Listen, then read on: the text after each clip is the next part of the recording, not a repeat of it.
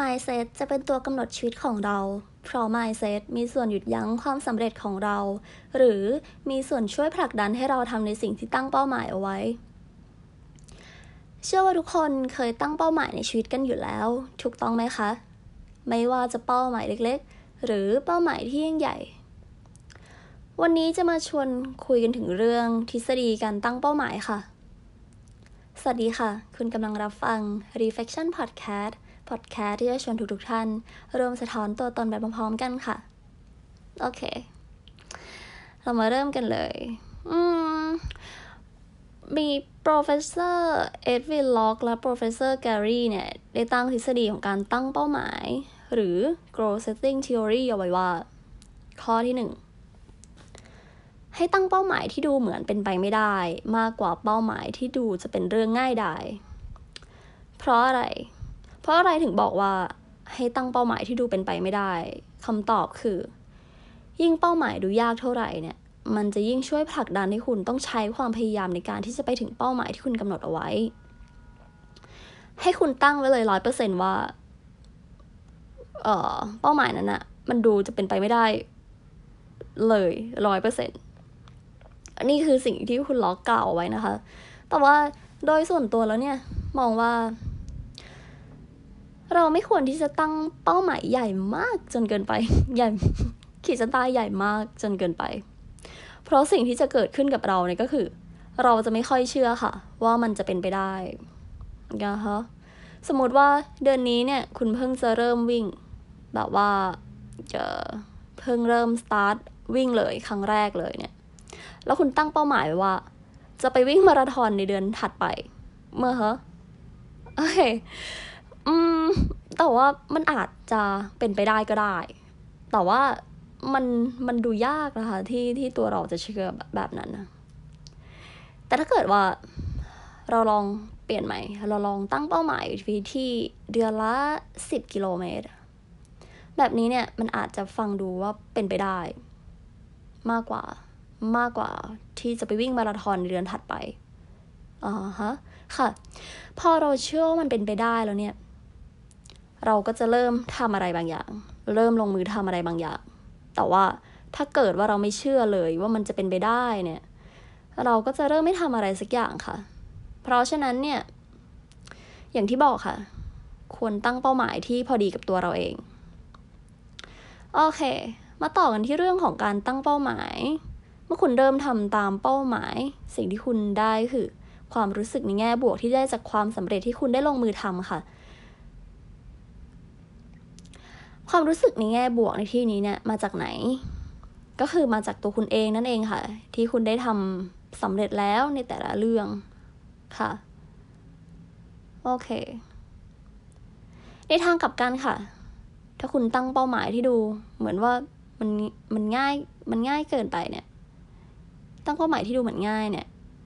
มันดูเหมือนว่าคุณแทบไม่ต้องพยายามออกแรงอะไรเลย แต่ว่า นั่นก็ไม่ได้แปลว่ามันไม่มีความหมายนะคะ พอทุกๆเอ่อทุกๆอย่างที่เราทำเราประสบความสำเร็จเนี่ย ไม่ว่ามันจะดูเป็นเรื่องเล็กหรือว่า หรือว่าเอ่อดูดูเป็นเรื่องเล็กสำหรับเราหรือสำหรับใครก็ตาม แต่ว่าอย่างน้อยเนี่ย เราก็ทำสำเร็จถูกต้องไหมคะ เพราะฉะนั้นเนี่ยนั่นแปลว่ามันมีความหมายแน่นอนค่ะ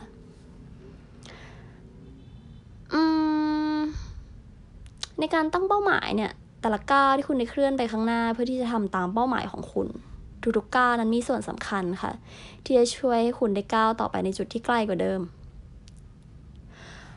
เพราะเมื่อคุณทำสำเร็จแล้วหนึ่งก้าวคุณจะรู้สึกถึงพลังที่จะก้าวไปข้างหน้าต่อ อยากให้คุณมองอย่างนี้ค่ะว่า อยากให้คุณมองในแง่บวกว่า อย่างน้อยเนี่ย คุณก็ได้เริ่มทำตามเป้าหมายแล้วและถึงแม้ว่ามันจะยังไม่ไปสู่จุดที่คุณตั้งเอาไว้ก็ตาม ขอให้คุณเก็บพลังที่คุณได้ในแต่ละก้าวของคุณเอาไว้ค่ะ และใช้มันเป็นแรงขับเคลื่อนให้คุณก้าวไปสู่จุดที่ไกลกว่าเดิม อยากให้ลองทำแบบนี้ดูค่ะ สมมติว่าคุณทำเรื่องอะไรก็ตามสำเร็จแล้วหนึ่งอย่าง ให้คุณลองทำอีกหนึ่งอย่างเลยทันที นี่คือทริคที่อ่านมาที่อ่านเจอมาในหนังสือนะคะ เขาบอกเอาไว้ว่า ทันทีที่คุณทำอะไรก็ตามเสร็จสำเร็จแล้วหนึ่งอย่าง ให้คุณทำ อีกอย่างหนึ่งต่อทันทีเลย นั่นก็เป็นเพราะอย่างที่กล่าวไปข้างต้นเลยค่ะว่า เออมันมาจากกำลังใจของตัวเองล้วนๆเลยค่ะว่าเฮ้ยเนี่ยเราทำสำเร็จแล้วอย่างหนึ่ง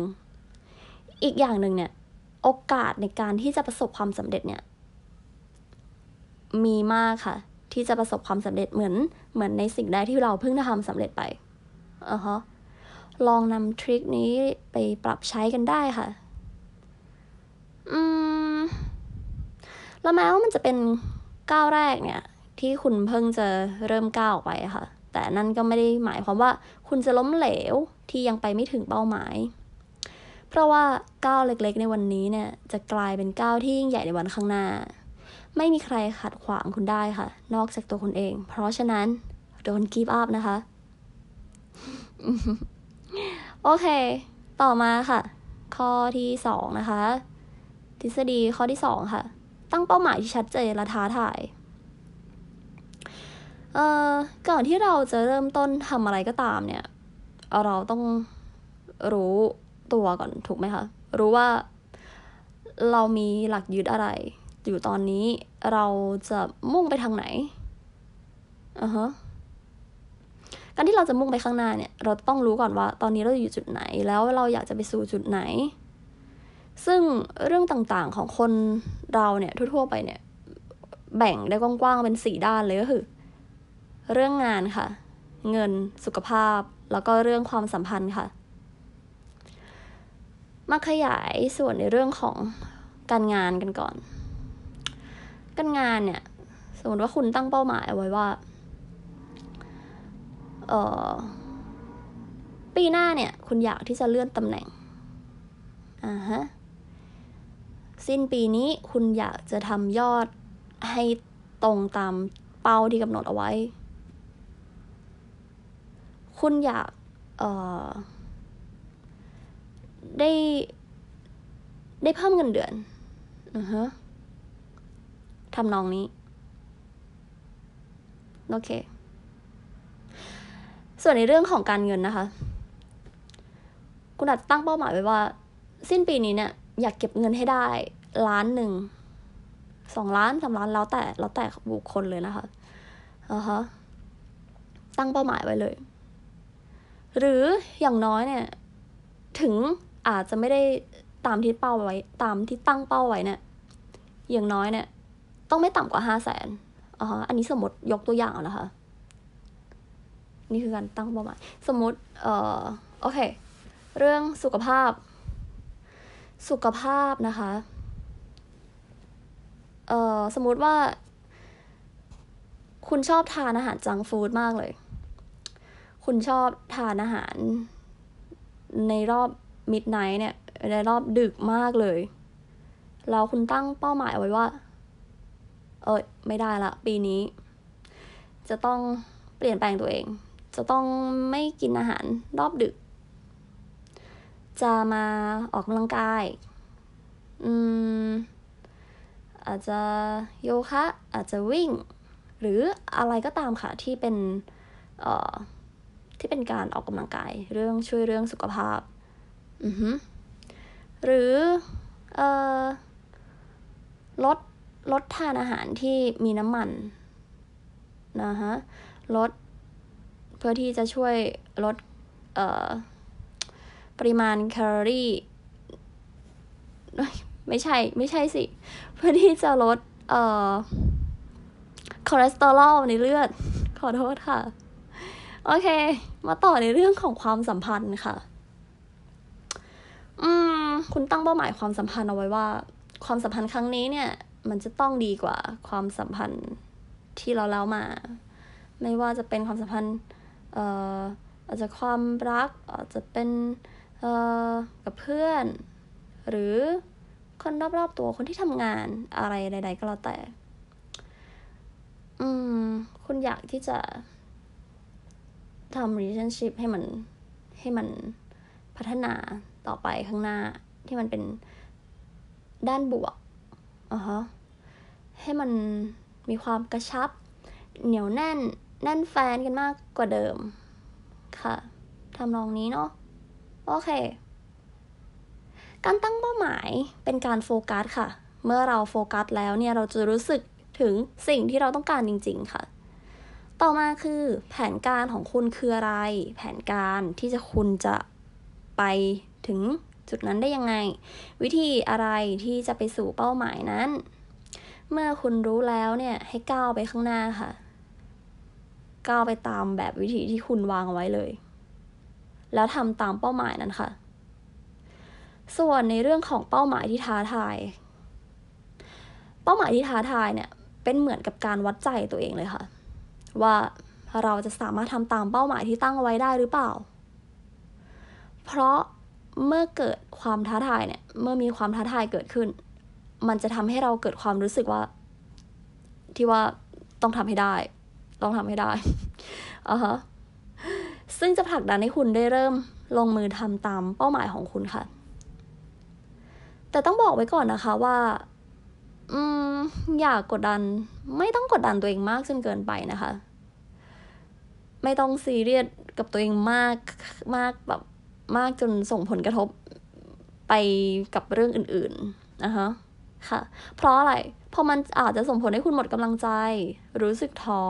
แล้วคุณก็จะอาจจะล้มเลิกไปในที่สุดค่ะ อืม ฟัง episode นี้เราเป็นยังไงกันบ้างคะหลาย ๆ คนกำลังตั้งเป้าหมายอะไรกันอยู่นะเออหลังจากที่ฟัง episode นี้ ก็ขอ เป็นกำลังใจให้กับทุกท่านนะคะ ทุกคนที่กำลังฟัง episode นี้ ขอให้ก้าวข้ามผ่านช่วงเวลาที่ยากลำบากนี้ไปให้ได้ค่ะ ไม่ว่าคุณจะเจอปัญหาอะไรอยู่ก็ตาม ในวันที่คุณผ่านพ้นกับปัญหาอะไรใด ๆ ก็ตามแล้วเนี่ย ในวันที่คุณมองย้อนกลับมา คุณจะเห็นว่าคุณเก่งแค่ไหน คุณเก่งแค่ไหนแล้วคะที่ผ่านพ้นมาได้ ขออย่างเดียวค่ะ ขอแค่คุณอย่าเปรียบเทียบตัวคุณเองกับคนอื่น อยากให้คุณเนี่ยเปรียบเทียบตัวคุณเองในเมื่อวานนี้ค่ะ ว่าคุณได้ทำอะไรไปแล้วบ้าง ที่จะเป็นส่วนช่วยพัฒนาตัวคุณให้ก้าวไปสู่จุดที่คุณต้องการค่ะ ว่าแล้วก็มาลงมือทำสิ่งเล็กๆ ที่จะกลายเป็นสิ่งที่ยิ่งใหญ่ในอนาคตด้วยกันเถอะนะคะ ขอบคุณที่รับฟัง Reflection Podcast สำหรับวันนี้ต้องลาไปก่อนค่ะ สวัสดีค่ะ